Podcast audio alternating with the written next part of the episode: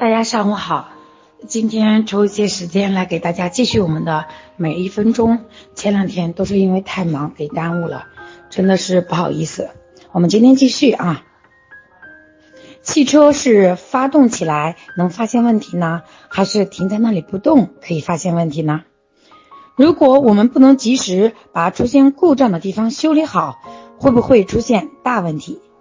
就像我们小时候的裤子膝盖部分经常会破个洞，如果我们不管它，这个洞会越来越大，到最后身体一不小心整条裤子都能给撕个底朝天，无法再穿。所以不要小看它是个小问题，也许某一天它会让我们后悔莫及。今天我们一起来见证小问题放久了会给我们带来什么后果。老病是大病的根，必须去除才能防大病。这就像你的房子，平时不下雨的时候看不出有什么问题，但是一旦下雨，开始有漏水的地方，这是季节性的。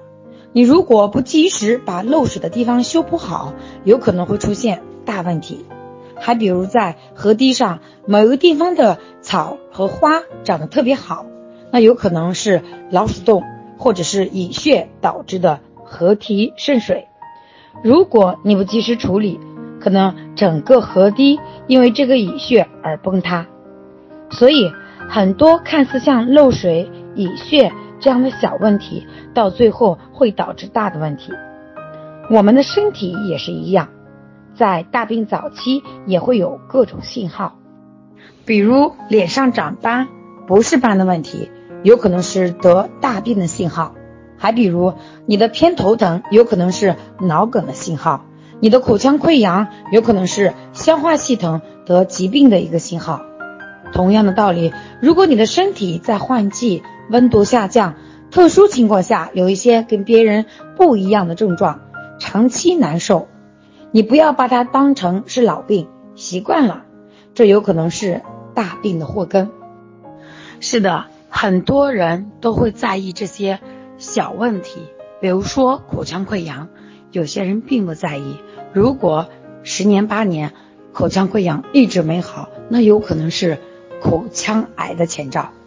所以很多人会把小问题当做没事儿啊。我记得我昨天还有一个啊、呃、陌生人在问我啊、呃、关于他这个脾胃的一个问题，然后他昨天回复说啊、呃、姐姐，我去医院看了，医医生说我只是有一点胃炎，小问题没关系的。这句话我真的经常听到。大家想一想，如果这个胃炎你不去管它，我们接下来会出现什么样的一个结果？胃炎我们单从这个呃疾病的嗯字面意思来理解，就是我们胃部表皮破了，发炎了，是这样吗？表皮破了以后溃烂了，如果你不管它，你继续胡吃海喝啊，啤酒、烧烤、熬夜、冰冷的、生冷的东西，你照吃不误，那么后果是这个创面它会越烂越大，越烂越深，最后可能会导致胃溃疡啊、胃穿孔啊，甚至胃糜烂呀、啊，甚至还会有更大的疾病发生，胃癌，对吗？它就是这样一步一步从小到大发展过来了，而不是说小问题我就不需要重视，大问题我去医院做个手术。但有的时候这个疾病发展到一定程度的时候，不是你去医院能解决的。所以说我们也一定要重视小问题，重视小病和小症状，才不至于让这些小病和小症状发展到我们不可去逆转的这样的一个状态。身边人也是由于不重视，对小病小痛不重视，对大病再去重视的时候已经来不及了啊！这种悲剧可以说啊，在我们身边发生非常非常多的这样的一个例子。那么我们老百姓缺乏什么？缺乏对这种小病小痛这种症状的一个认知，就是认为他认为不够那么严重，所以他的思想上不够重视。那么同时他也不知道大病是从小病过来的，就像胃炎和胃癌有关系吗？很多人认为是没有关系的。那么通过在我们群里学习的朋友们应该都知道，绝对有关系的。所有的大病它不是突然就大病了，它一定是从症状到小病，小病到大病，大病再到重大疾病，这样一个发展历程。凡是我们懂得事物的发展规律，你就知道疾病的发展规律也是如此。当我们足够重视的时候，我们的家里就不会出现这种重大的疾病，我们就达到了这个大病的预防。所以说，当我们身体给我们发出信号的时候，我们一定要能听得懂。那我们现在很多人处于听不懂的状态啊，比如说两军交战，人家发一个信号弹给你，你却不懂什么意思，是吧？那就等着敌人到你家门口来，那你只能束手就擒，是不是啊？友军已经给你发信号弹了，你不知道。我们的身体是我们的，是不是我们的友军啊？它绝对对我们来说是好的啊！任何人都可以欺骗我们，我们但是身体它发出的信号是绝对不会欺骗我们的。所以说我们得读得懂这个信号。那么这个信号要如何懂得懂呢？说白了，要通过学习，就像我们学英语一样，你不然的话，你看到一篇英语文章，你根本不懂什么意思。那么我们是不是要来学习它的语言，学习它的字母，学习它的语言，学习它的单词？哦，原来是这个意思。后期我们再遇到这种信号的时候，我们肯定会足够重视，因为我们知道如果不重视，它接下来会怎么样，我们就把门先给堵上，不不让它进到咱们家门来。这个大病是不是被我们杜绝了呢？所以说这个老病啊，它都是大病的祸根啊。别看它跟着你十年二十年，很多人会说，哎呀，我这个问题十年二十年了，没事，没关系的，一直都是这样子。我记得昨天我有个顾客，他也是这样，他有一个嗯脂肪瘤长在他的大概是大肠经肺经的这个位置，就在这个小手臂上。然后我我在给他艾灸的时候，然后我在给他艾灸的时候，我就说，哎，你这是脂肪瘤吗？他说是的。哎呀，跟了我十几二十年了，我二三十岁的时候就有，到现在也没事，就一直跟着。然后我说，你身上还有其他的脂肪瘤是吗？他说是的。我说，那你平常的话，你有没有嗯身体有没有其他的症状？他说啊，我唯一一个症状就是晚上的时候，我睡有感觉后背疼，我睡不舒服，总是后背疼。大家想想，他的脂肪瘤长了这么多年，对他这一块的经络，对他这一块的一个呃呃这个呃包括血管有没有压迫啊？因为他后背疼的那里正好大概是我们肺腧穴啊、哦、心肺的位置，他就那里疼。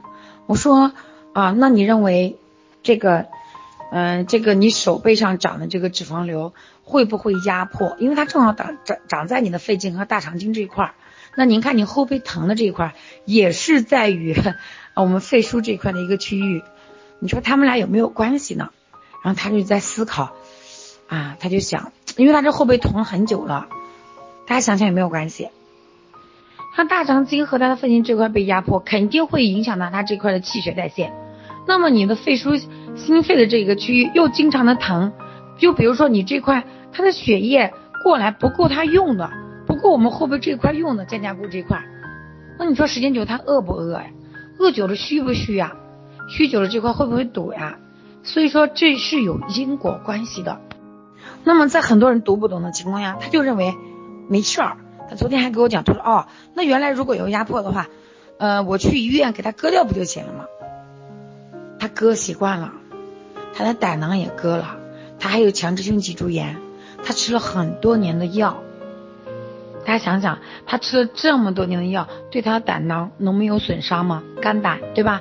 大家大家都知道，胆汁是我们肝制造的，胆囊只是盛胆汁的，对不对？所以说他的肝造成的这些损伤，绝对与他的药物是有关系的。另外，因为他这个人脾气也不是很好，那这块情绪也会有损伤。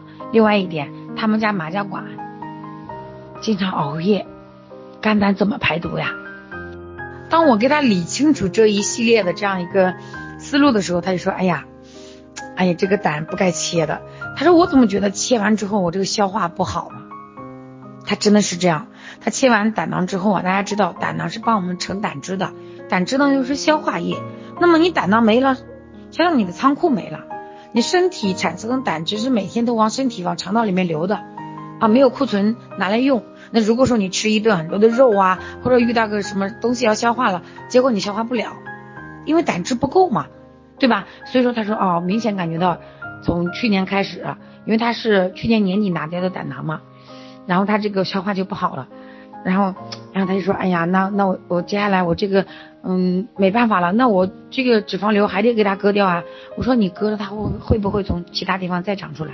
因为他身上多处脂肪瘤，后背上有三个，两条膀胱经各压了一个，再加上他腰上的，就加上他督脉又压了一个。大家想想啊，被这么多的一个疙瘩，一个起码有我的大拇手指那么大哦，大拇手指头这个指甲盖这块这么大，还有的要长一些。大家想想，长期压迫，他这个他这个后背，他怎么他这个膀胱经根本就是不通的啊，他也不忌口，他的肚子特别大啊，肚子特别大，里面大家想想里面都是什么呀？全都是油啊！其实他人并不胖，腿很细的啊，但是他的血糖也会偏高一点，七点多哦，已经开始偏高了。大家大家想一想啊，很多人不懂得这些东西的话，他不重视，他觉得小问题，你看遇到一一点问题，他就去医院给割掉了，他就没事了。这里割掉了，还是没出去啊。那么后期会不会从其他的方面冒过来？因为这个东西就是寒湿造成，你寒湿没去掉，你过去只是把那个疙瘩拿掉了而已，物理上拿掉了啊，本质根本就没有去做任何的改变。所以说啊，我们真的好多老百姓不懂不懂得这些健康的一些知识和一些观念，所以说一直在给自己帮倒忙啊，真的是越帮越忙啊，是吧？所以说嗯，真的，我们在从一个小病小信号的情况下就要引起重视，可以去百度查呀，可以去问老师呀，可以各种这种呃资料去翻阅呀，都可以的啊。其实网上很多的资料大家都可以去翻一翻。我们不希望本身自己就是一个小病，可能花个几百块钱你你就可以解决的一个问题，结果你手术花了几千块，手术之后嘛又你寒湿没有嘛，那结果其他地方又起来，然后你还去割吗？不停的割吗？割到最后呢，我们的元气大伤，身体气血虚了啊，我们的细胞处于长期饥饿的状态，大家想想会不会出大问题？这是事物的发展规律，大家记得没有侥幸，你只要按照规律走，你就不会害怕。好了，今天关于每日一分钟我就为大家分享到这里，大家一定要记得小问题一定要重视，不要把它放久了，放久了会霉变的，会招来苍蝇，会招来蚊子，会招来各种不好的东西。所以说我们一定要把这种小问题给它扼杀在摇篮里，才不至于我们后期花很大的代价去捞，都不一定能捞得回来。好了，今天就和大家分享到这里，如果还有不明白的地方，大家可以关注我的公众账号杨泽记，木易杨，恩泽的泽，百年大计的计，进行咨询留言。最后感谢大家的收听，我们下期节目再见。